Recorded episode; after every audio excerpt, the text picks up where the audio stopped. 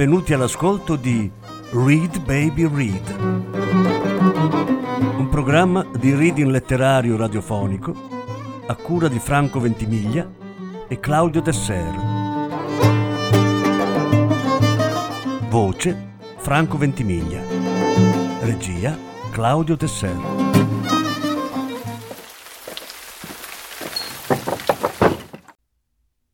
Oscar Wilde Due racconti. Decima e ultima parte.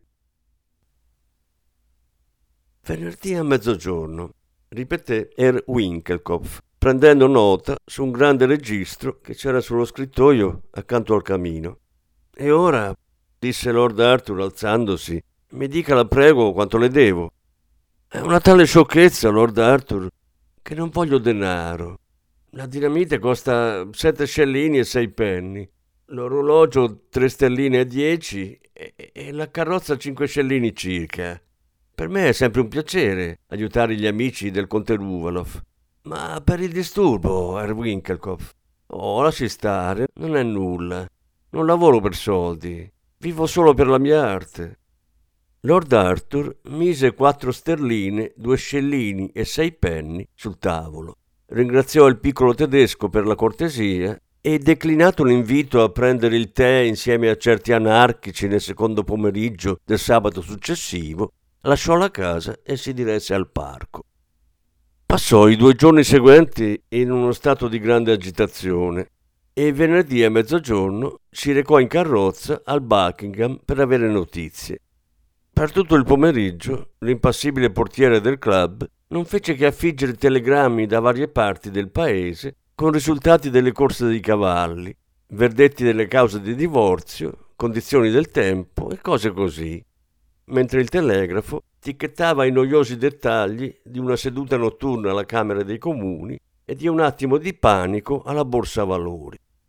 Alle quattro arrivarono i giornali della sera e Lord Arthur scomparve in biblioteca con il Pall Mall, il St. James, il Globe e l'Eco, suscitando l'enorme indignazione del colonnello Goodchild che voleva leggere il resoconto di un suo discorso di quella mattina a Mansion House a proposito delle missioni in Sudafrica e dell'opportunità di avere vescovi neri in ogni provincia e che per qualche motivo nutriva una profonda avversione per l'Evening News. Nessun giornale però faceva cenno a Chichester e Lord Arthur dovette concludere che l'attentato era fallito. Fu un colpo terribile che per un po' lo gettò nello sconforto. Il giorno dopo andò da Herr Winkelkopf, che si profuse in mille scuse e gli offrì un altro orologio gratis o una cassa di bombe alla nitroglicerina al prezzo di fabbrica ma Lord Arthur aveva ormai perso ogni fiducia negli esplosivi. E lo stesso Herr Winkelkopf ammise che di questi tempi le cose erano talmente alterate che era difficile trovare perfino della dinamite allo stato puro. Il piccolo tedesco, tuttavia, pur riconoscendo che doveva esserci inceppato qualcosa nel meccanismo, non aveva perso la speranza che l'orologio potesse ancora esplodere e citò il caso di un barometro da lui mandato al governatore militare di Odessa, che pur essendo programmato per esplodere in dieci giorni, era scoppiato solo dopo tre mesi. Era vero che allora era riuscito solo a disintegrare una domestica, avendo il governatore lasciato la città sei settimane prima. Ma se non altro dimostrava che la dinamite, quando era sottoposta a un controllo meccanico, aveva una forza distruttiva enorme, anche se non esattamente puntuale. Lord Arthur fu un po' consolato dalla riflessione, ma anche questa volta era destinato a rimanere deluso, perché due giorni dopo, mentre saliva al piano di sopra, la duchessa lo chiamò nel suo salottino e gli mostrò una lettera che aveva appena ricevuto dalla canonica. Jane scrive delle lettere incantevoli, disse la duchessa. Deve assolutamente leggere l'ultima. Non ha niente da invidiare ai romanzi che ci manda Moody. Lord Arthur le prese la lettera di mano e lesse.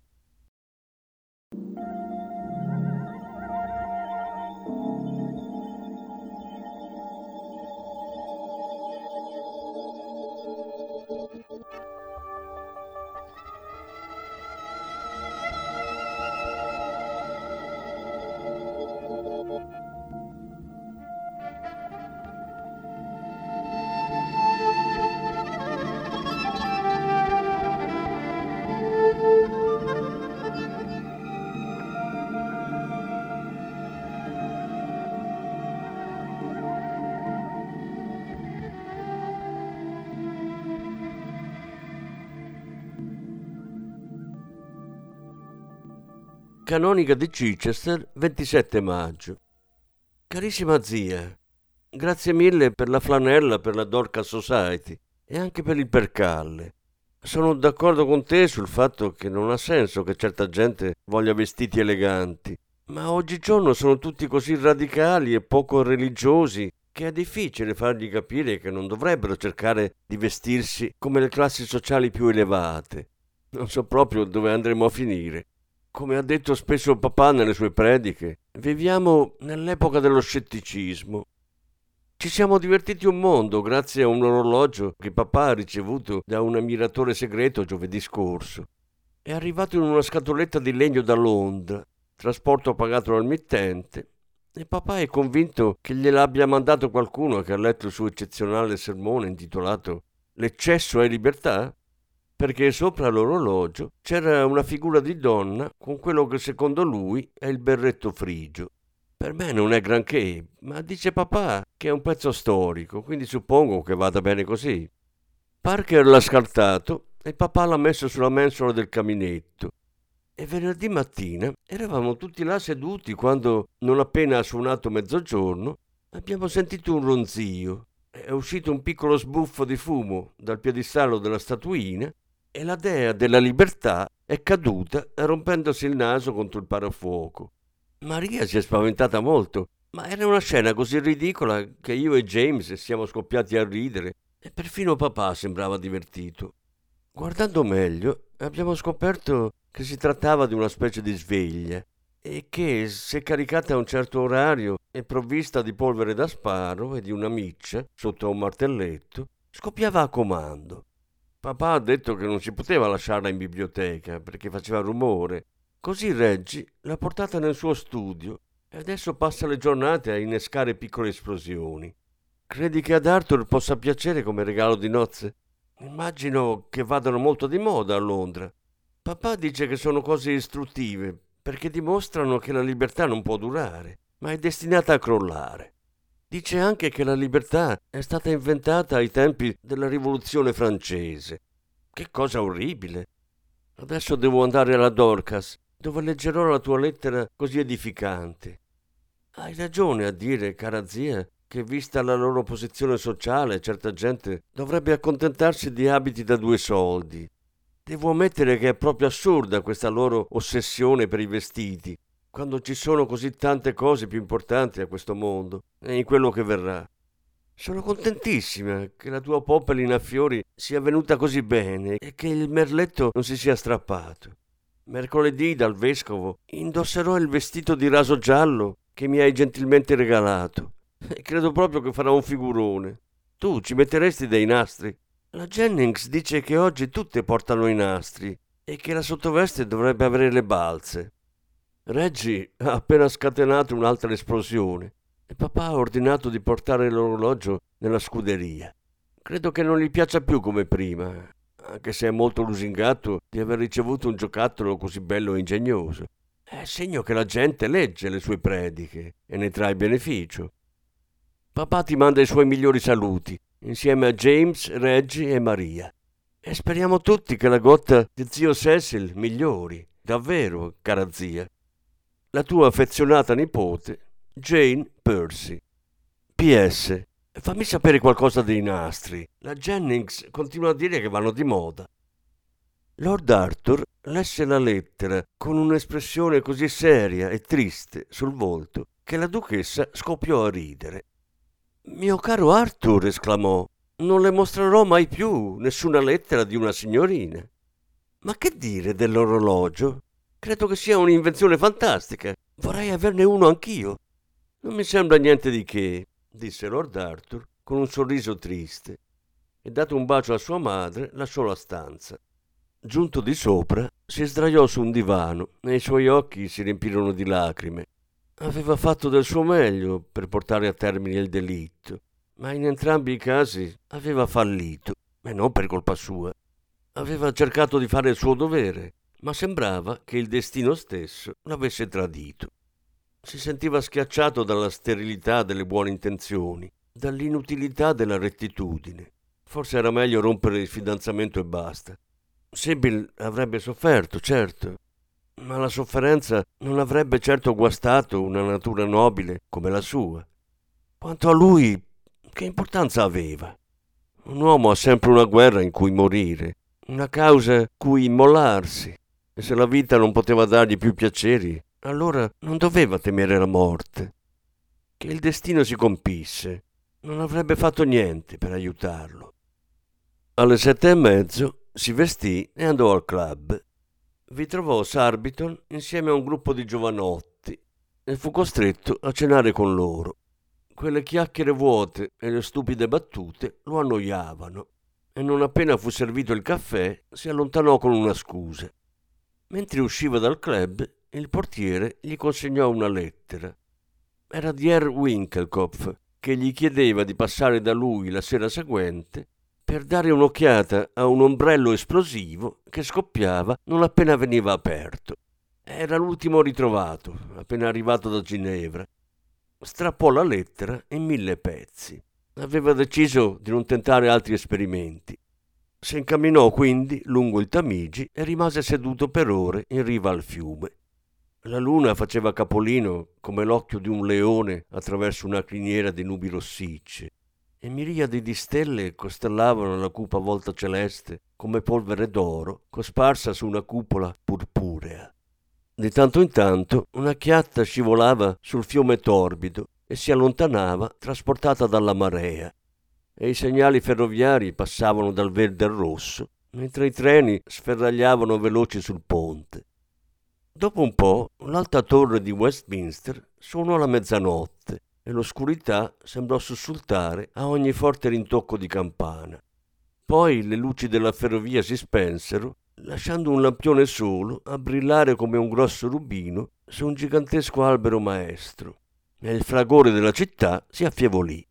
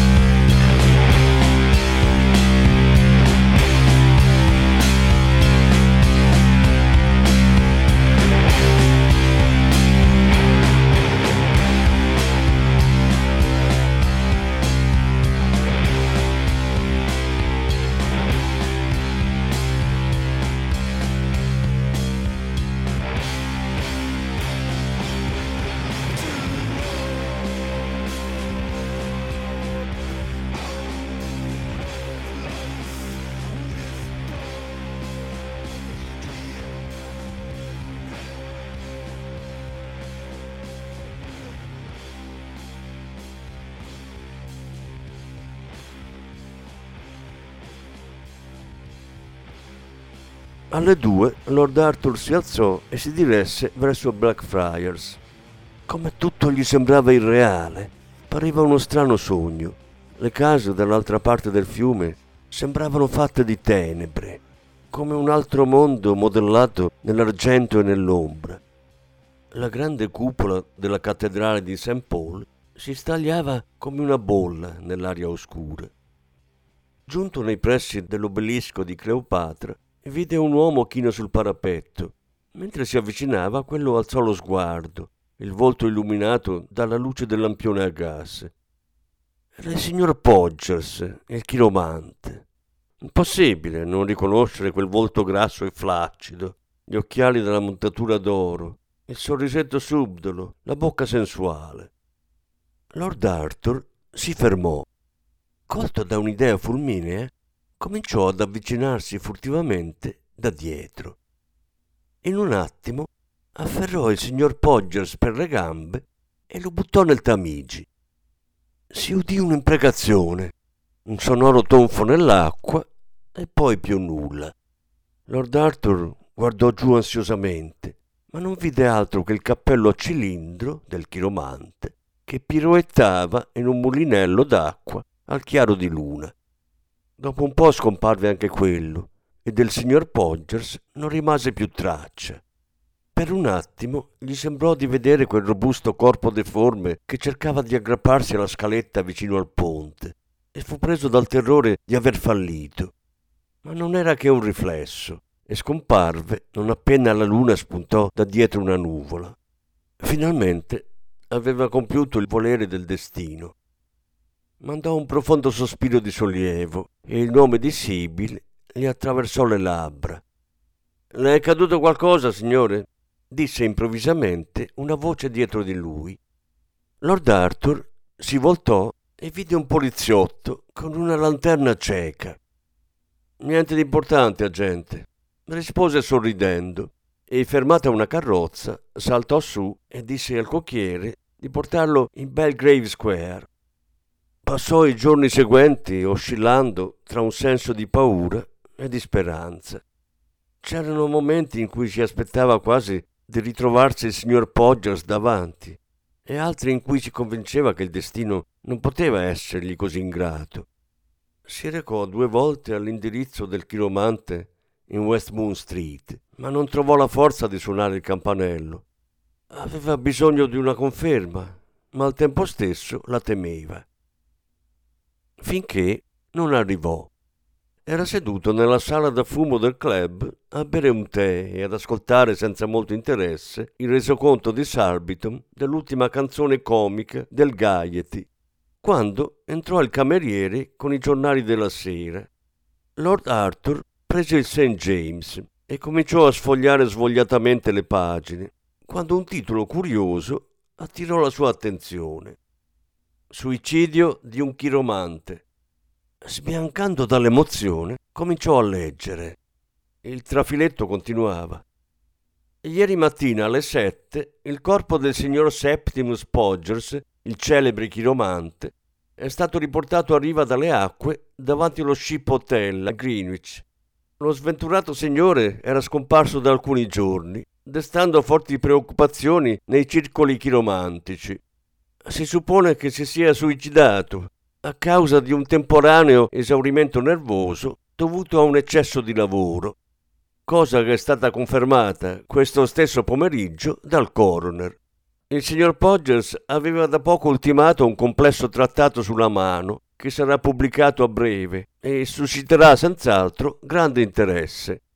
Il defunto aveva 65 anni e non sembra che abbia lasciato parenti.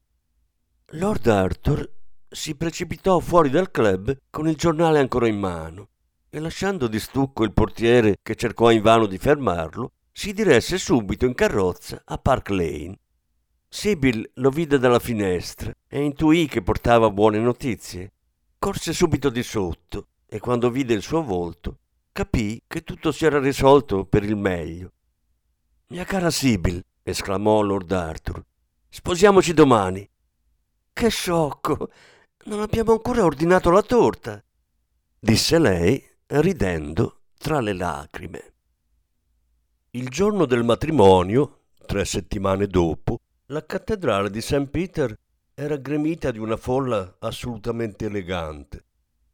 La cerimonia fu condotta con grande solennità dal decano di Chichester e tutti convennero che non si era mai vista una coppia più bella. Non erano solo belli in realtà, erano felici.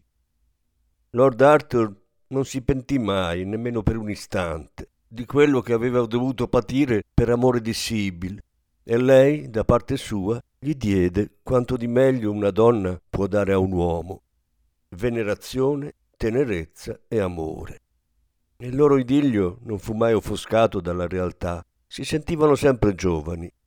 Alcuni anni dopo, quando la coppia aveva già messo al mondo due bambini meravigliosi, Lady Windermere andò a trovarli ad Alton Priory, una bellissima dimora antica che il duca aveva regalato al figlio per le nozze. Un pomeriggio, mentre era seduta con Lady Saville sotto un cedro del giardino e osservava i due bambini che si rincorrevano lungo il vialetto di rose come due raggi di sole intermittenti, prese all'improvviso la mano della padrona di casa e le chiese Sei felice, Sibyl? Cara Lady Windermere, certo che sono felice. E lei? Eh, non ne ho il tempo, Sibyl. All'inizio le nuove conoscenze mi affascinano sempre, ma immancabilmente mi stufo non appena le conosco meglio. I suoi leoni non la soddisfano, Lady Windermere? Per carità no, i leoni durano una sola stagione. Non appena gli si taglia la criniera, diventano gli esseri più noiosi del mondo e inoltre si comportano malissimo non appena li tratti bene. Ricorda quell'orribile signor Podgers? Era un tremendo impostore.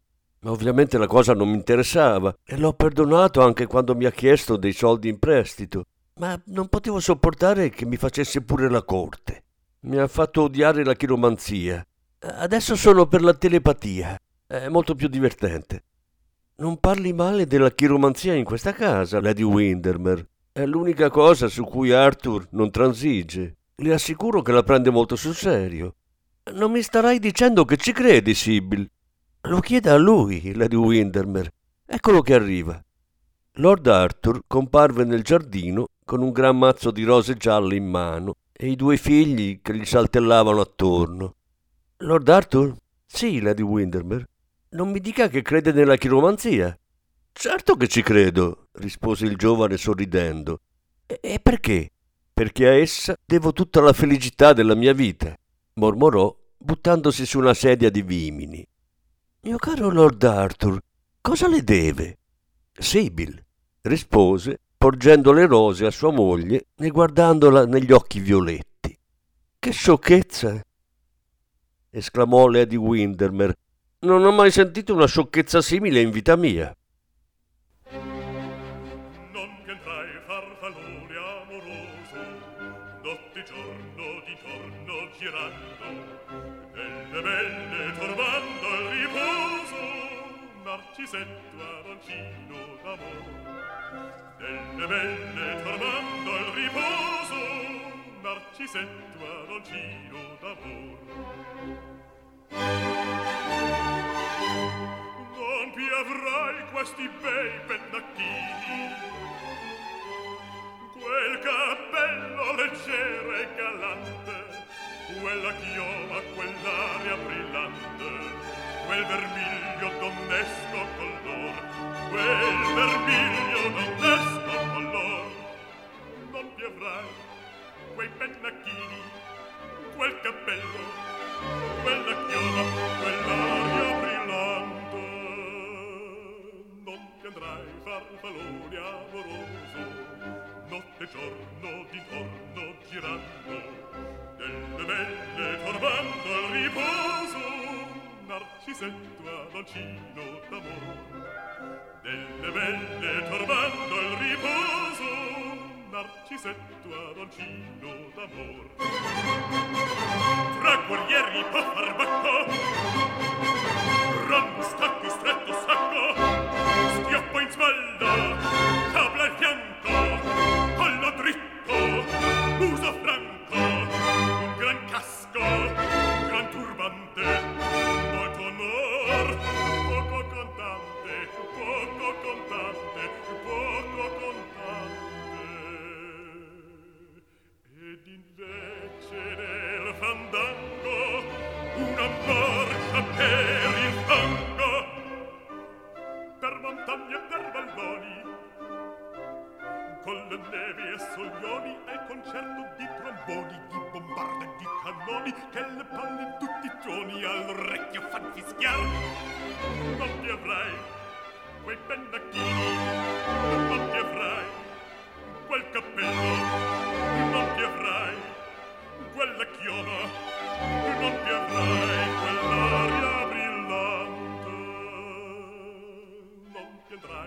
pantalone amoroso notte e giorno d'intorno girando delle belle turbando al riposo narcisetto aroncino d'amor.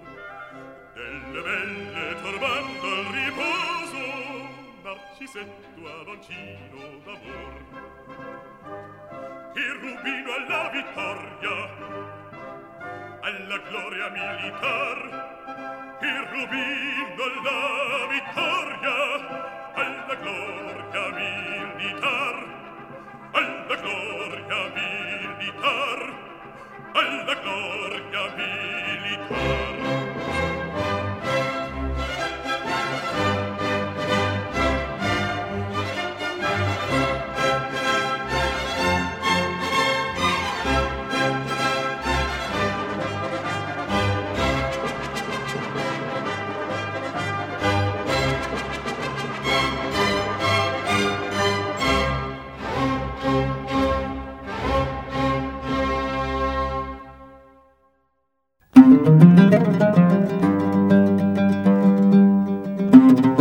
Avete ascoltato Read Baby Read, un programma di reading letterario radiofonico a cura di Franco Ventimiglia e Claudio Tesser.